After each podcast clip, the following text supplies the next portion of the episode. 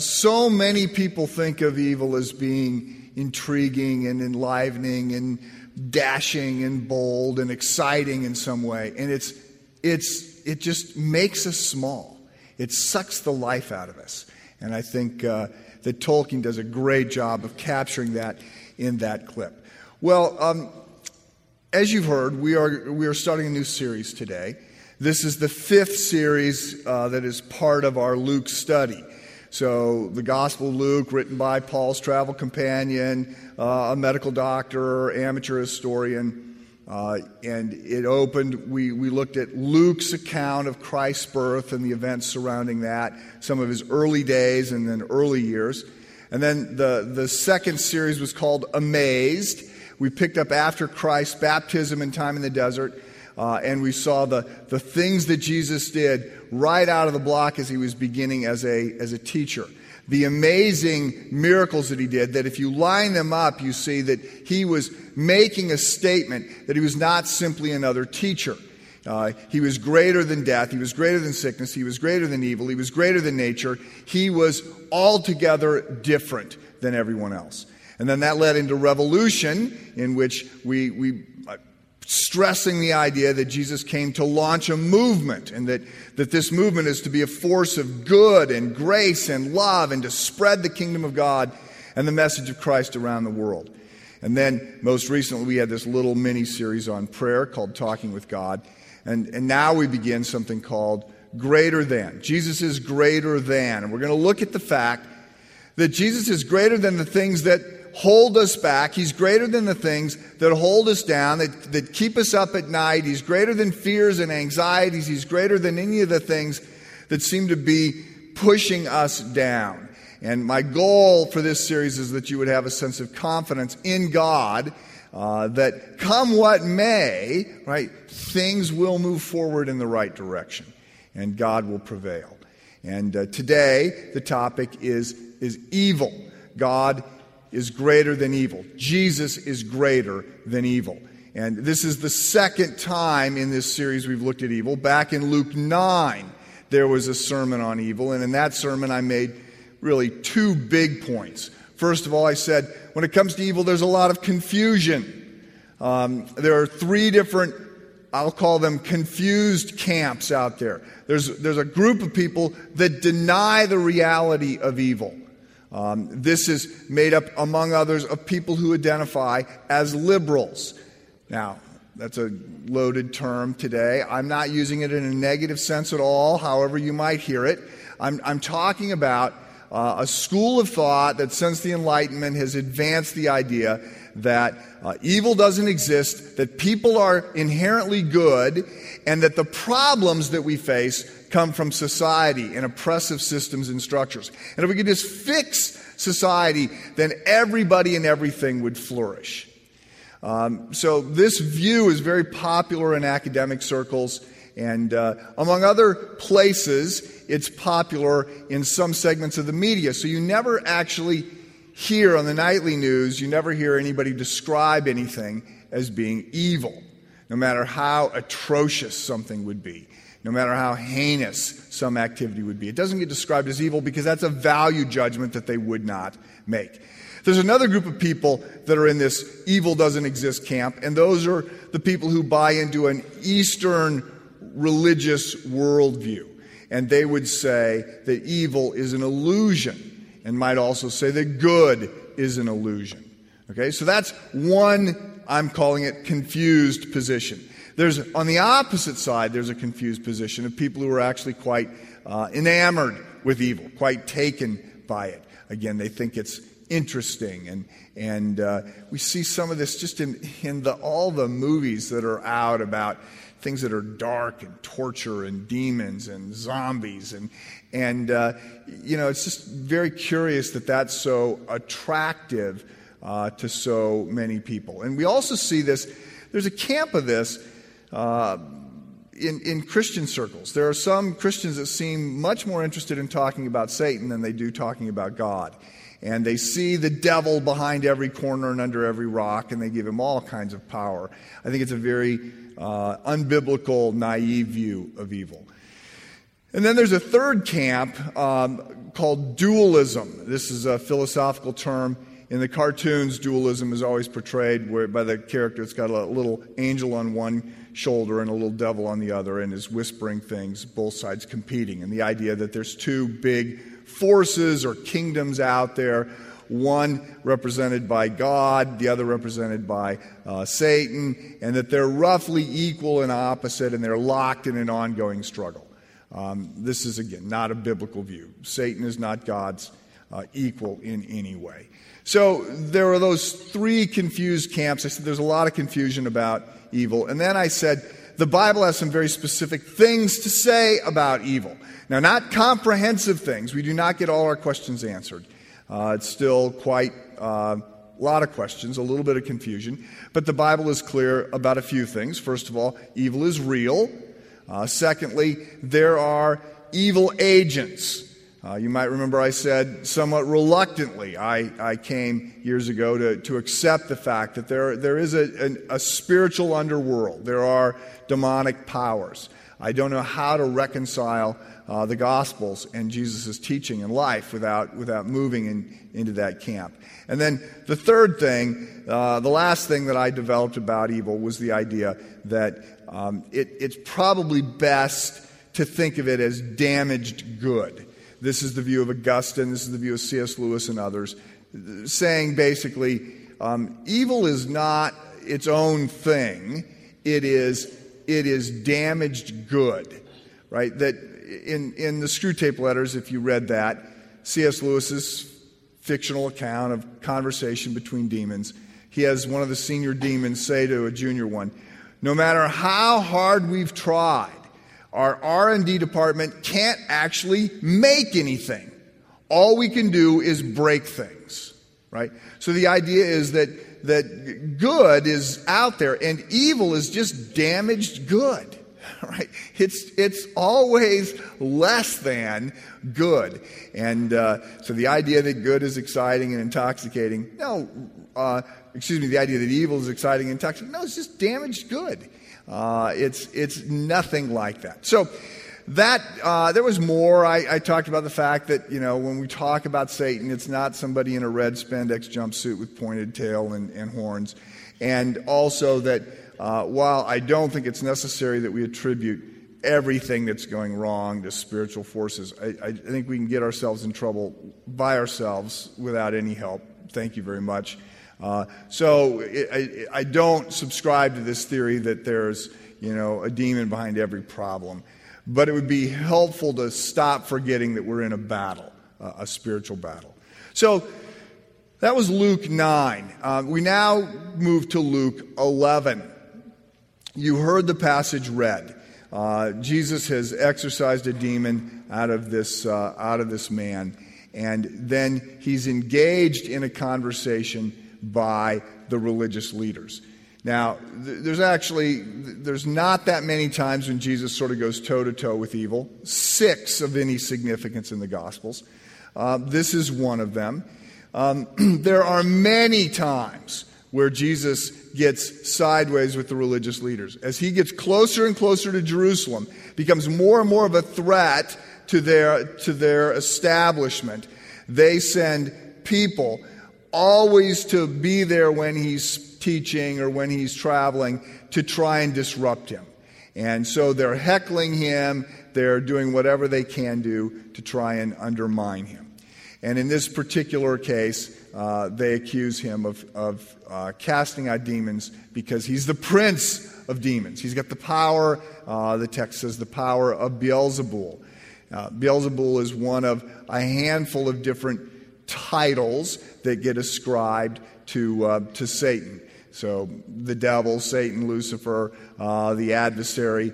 Beelzebul or Beelzebub, uh, same word. It's, it's, it's translators' attempt to try and capture um, a derogatory term that the Jews used to refer to uh, the, in, in, the worship of Moloch, the, the Baal god. So the, the Jewish derogatory term, which is a, a, term for human waste, is the word that they use to describe this God.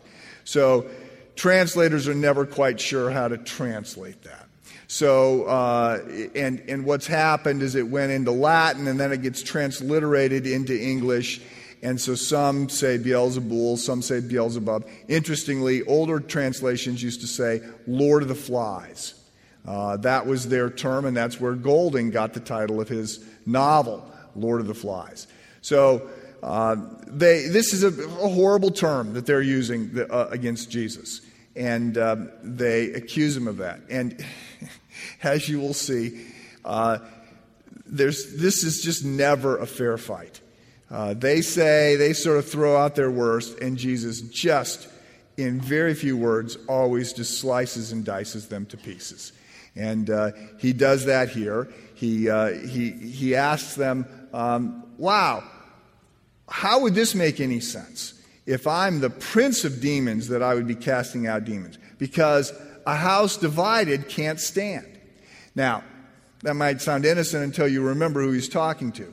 The Jews are the quintessential example of a house divided can't stand right? Under David and Solomon, they had been a united kingdom. They'd been the superpower of the world. And then they had split. The northern and southern kingdoms had split. And at that point, they went into free fall, and they're now nothing. They're oppressed by a whole series of different people. So when Jesus says, uh, a house divided can't, can't stand, right? I mean, that's a cutting comment that he's pointing out to them. And then he also says, and by the way, you claim to cast out demons. How exactly is it that you claim to do this if you're saying the only way it can be done is to be the prince uh, of demons? So Jesus pretty quickly uh, dispatches with them, uh, and but we're going to see them. You know, they're going to be there almost every week now for a while. They're always trying to to undermine Christ. So there's a, a, number of things going on in this passage that are interesting and important that we could look at. I want to I, want to just think a little bit longer about evil, and I want to I, I want to do my best to um, have you leaving here with a clearer understanding of what we're up against, but with the confidence that in God uh, we don't have to quake in the presence of evil. So. So far, I've argued that, that the Bible makes three points about evil. Number one, it's real. Number two, there are personal evil agents uh, that are out there. And number three, it's damaged good. The fourth thing that we need to understand about evil is that it's very slippery, it's very uh, deceptive. Evil is um, hard to recognize sometimes for two reasons. One, because we are damaged. And so our own biases and prejudices and sin and brokenness gets in the way. And we don't always have a clear understanding of what's going on. But secondly, evil, by its very nature, cannot represent itself for what it is. Because that's not attractive. Right? Evil simply has a good PR firm constantly spinning things to try and get us to believe that it's a path that leads somewhere positive. But it doesn't. Again, it's broken, it's damaged, it can never be as good as good. And so it always has to try and uh, mislead us. And, um, you know, it, it just, it can be confusing. One of the, my file, uh, as I was flipping through hundreds of articles about evil. I, I, actually think it's making a little bit of a comeback in, in modern culture. Um, it just seems to be creeping in here or there. People find it hard to describe things without going to evil, and they always usually apologize for it. But one of the, uh, one of the articles I had described, it was from 2007, and it, it was talking about uh, the release of the last Harry Potter book. So, seven Harry Potter books. And uh, when the last book was being released, the big question that everybody was looking for an answer for was Is Severus Snape a good guy or a bad guy? Right? Because it was hard to tell. There's a lot sometimes of ambiguity around uh, good and evil because evil is always trying to use smoke and mirrors to confuse us. And so we often can't see things. Evil is slippery. Number five, evil is a bully. Okay, so it, it, it blusters, it threatens, it, it, it, it, tries to, uh, it tries to intimidate people, but it can only do this if we let it. Right? It, it doesn't have all the power. Now, I want to be clear. We are not told to face off against evil. We're told to flee in the presence of evil. Run. Don't stand and try and deal with evil. Get out of there. Uh, in 1 Peter 5, uh, we're warned, you know, the enemy, like a lion, uh, prowling around, uh, seeking someone to devour. We are only encouraged to stand strong in the face of evil if we put on the armor of God, right? If we're standing behind Christ. If we, if we have got, uh, you know, the blessed, breastplate of righteousness, if we got the sword of the Spirit or the Word of God, uh, we're, we're not encouraged to try and go toe to toe with evil on our, on our own. But we're also not told that we need to be intimidated by evil because there is armor and there is a way forward. I had, um, I had what I suspect is not a unique response to the, uh, to the fall of the Soviet Empire, the, the wall coming down. Uh, for a while, it was uh, great excitement and encouragement, and you know, it was the good guys are winning. I was very excited about that. But then, after a while, I, I actually felt a bit of shame, and the shame came because I remember being scared of the Soviets right? From the time I was a little boy in grade school, where we'd have the uh, nuclear bomb drills where we were climbing under our desk, which, you know, in retrospect, okay, um, not, not really sure what we were doing there. But, but there was always this they could send bombs and you know nuclear bombs and it's going to kill everybody and it's going to it's going to kill us and they've got all this power and they've got this state mandated atheism and it was always it just it, and and you know you'd hear about people that are going over there to try and smuggle Bibles in and the risks they were up against, and it always seemed very threatening and intimidating. And and then when when it comes down, you think, oh my goodness, like we were scared of of really not much. Uh, why, why did we take this posture of fear and intimidation? And I, I can only speak for myself in that sense.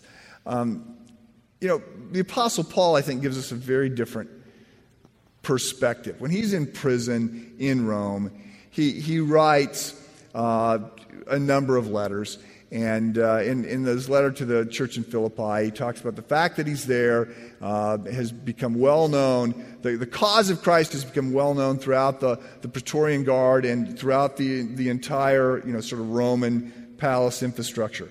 And if you sort of put the book of Acts together and some of the other letters and you piece all this together, it's pretty obvious that Paul is, is uh, often chained to some Roman guard who is completely outmatched by Paul. Right? Because you can just see this. Paul is preaching, and this guy says, Stop it. Shut up, or I'm going to I'm to hurt you. And Paul's like, Fine. Uh, good grief, I've been shipwrecked and stoned and left for dead and beaten several times. I, I consider that a little bit of an honor to suffer for Christ. So give me your worst. I'm not scared of you. And so then, well, well, okay, so I'll kill you if you don't be quiet. To live as Christ and to die as gain. Uh, I'd be glad to die. Then I get to go to heaven. I get away from you. But right now, if I'm here, I'm going to be talking about Jesus, and you're not going to stop me. Right? I mean, there's just a there's just a sort of a fearlessness that says, I'm not going to be bullied by you. I'm not going there. And uh, I think we just have to recognize that evil is almost always going to act like a bully. And uh, we need to be on guard against that. Number six, we need to understand that evil is often advanced by those who think they're doing good. Evil is often advanced by those who actually think they're doing good.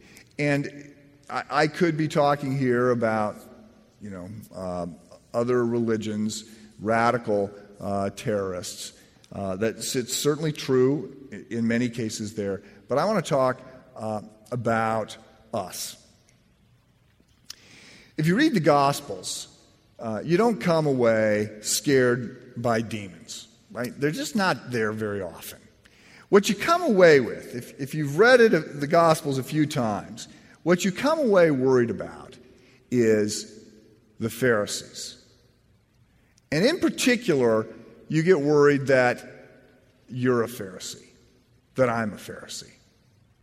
Right? By almost any objective standards, the Pharisees are the religious conservatives who we think of them in very negative lights because the gospel portrays them in very negative lights. But the fact of the matter is, right, they were trying hard to please God, right?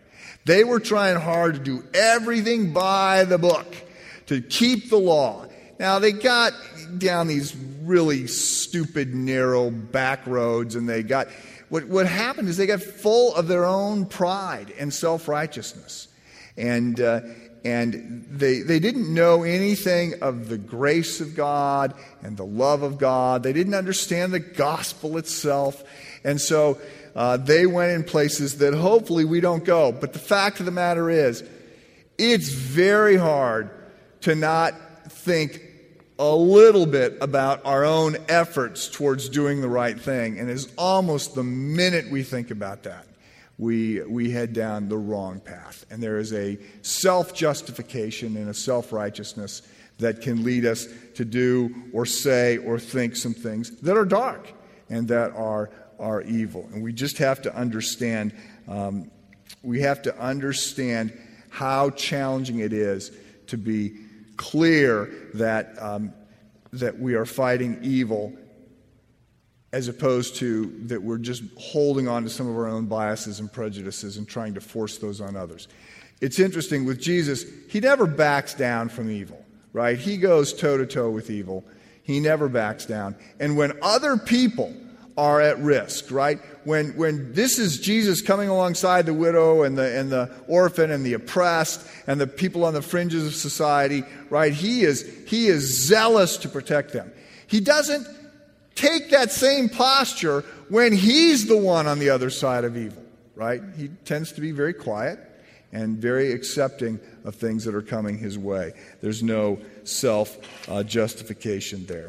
So I think we have to understand this is a critical point that um, the most dangerous kind of evil is evil that thinks it's good. And it's, um, we just need a measure of humility that is uncommon when it comes to this. Which leads to the final point. Uh, the, the last point, the one I want to lead you with, there's other things, again, about evil that, that I, I, I suppose I should say. Let me just pause for a second and, and be very clear. Stay away from anything that is advertising itself as evil, right? I, I don't have a lot of experience with this. I'm very, very glad that I don't have experience with, with personal evil, but uh, that in part is because I have avoided the, the palm readers and seances and tarot cards and all that kind of stuff. I'm sure 95% of it is just circus tricks and uh, harmless. But there is no reason to, to play around the edges of people that are claiming to tap into dark power. And so um, I have, again, my experience is not, I've, I've, prayed for people who think that they're possessed uh, by, by demons. Not a lot.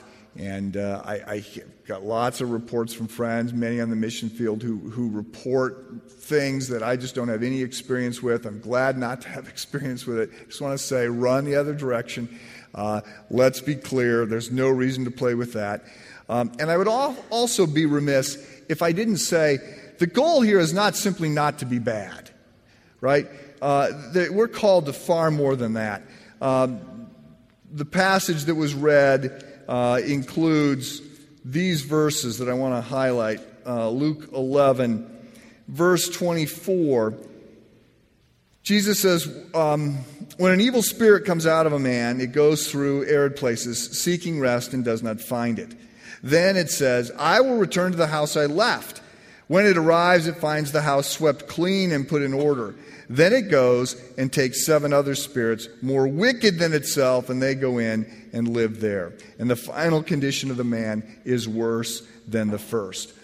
so, among other things that that passage uh, is, is suggesting is it's, it's not, our goal isn't simply to get rid of evil. Our goal is to be filled with God, right? With the Spirit of God. We, wanna, we want the Spirit of God to be guiding and directing our lives. We don't want there to be an empty vacuum in our heart.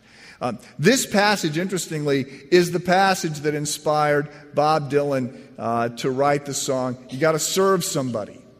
It may be the devil or it may be the Lord, but you got to serve somebody. You don't just get to stand at neutral, right? You got to you got to cast your lot. Some power, something that we love, something that we worship is going to be first place in our heart, and we want that to be God. So this isn't just a don't dabble in evil. There is a no, run towards God in prayer and Bible study and service and in other ways. So there are other things that could be um, and should be said uh, about evil. But I want to leave you with this, with this big point, right? We don't need to fear evil, but we do need to we need to be advocates of good and we need to stand in humility against evil. Right? That's increasingly what the world is going to need. Um, we, we need to be without, um, without intimidation with humility, love, and grace, we need to take a stand against evil, Satan and all of his works. And, and it can be done, right? Um, again, the point of this series is so much of what pushes people down fears, uh, anxiety, fear of death, uh, fear of evil, things that keep people up at night. We, we, we, we need to find a confidence that God is bigger than those things. And it doesn't mean that life will be easy. If you read the Gospels, you read the book of Acts, you look at 2,000 years of church history, it's obvious that it's not going to be easy. There's going to be lots of challenges, and we're told to expect those challenges. But we can stand with God with confidence that, that the things that go bump in the night cannot hurt us ultimately if we stand with God. Leith Anderson, um, pastor who's, I believe, is now retired, he's, he's, up, in, uh, he's up in Minnesota. Leith Anderson uh, was preaching on evil, and he was quoting uh, 1 Peter chapter 5, which is this passage that says, Your enemy, uh, the devil, prowls around like a roaring lion seeking someone to devour. Uh, and the, the key thing in that passage is like a roaring lion. So he had his granddaughter's little stuffed lion while he was talking about, uh, about this roaring lion. And then he went to Revelation chapter 5, which talks about Jesus, who is the lion of Judah and the Lamb of God. And uh, he said, Look, there, there's somebody that's acting like a lion, and then and they wheeled out on stage this massive lion that they'd got from the zoo in Minneapolis. You know, it's like two tons, and all these people are wheeling it out. So you got this massive lion there, and you got this little uh, little stuffed animal here, and he goes, "Look, you don't have to be scared of this if you're standing with this, right?" So uh, I briefly entertained calling some fraternity brothers who were uh, particularly adept at, at sort of stealing things from other places and, and saying, you know, there's lions out in front of the Museum of, Mo- of Art in Chicago, big granite lions. Uh, could, you, could you get me one? But then I remembered I always was the guy who got left that next morning going, okay, how are we going to get that back? Right? And uh, we got we to get these things back. So I didn't want to be in charge of getting it back. So you just have to imagine those iconic Chicago lions uh, that are there. We, we, we stand with the Lion of Judah. Uh, we don't have to be scared of the bully who is going to bluster. We, we, don't, we don't treat this casually, but we don't have to be scared. And, and we need confidence that God is God and He's got things under control. And we can find rest and peace in that. Let me pray for us.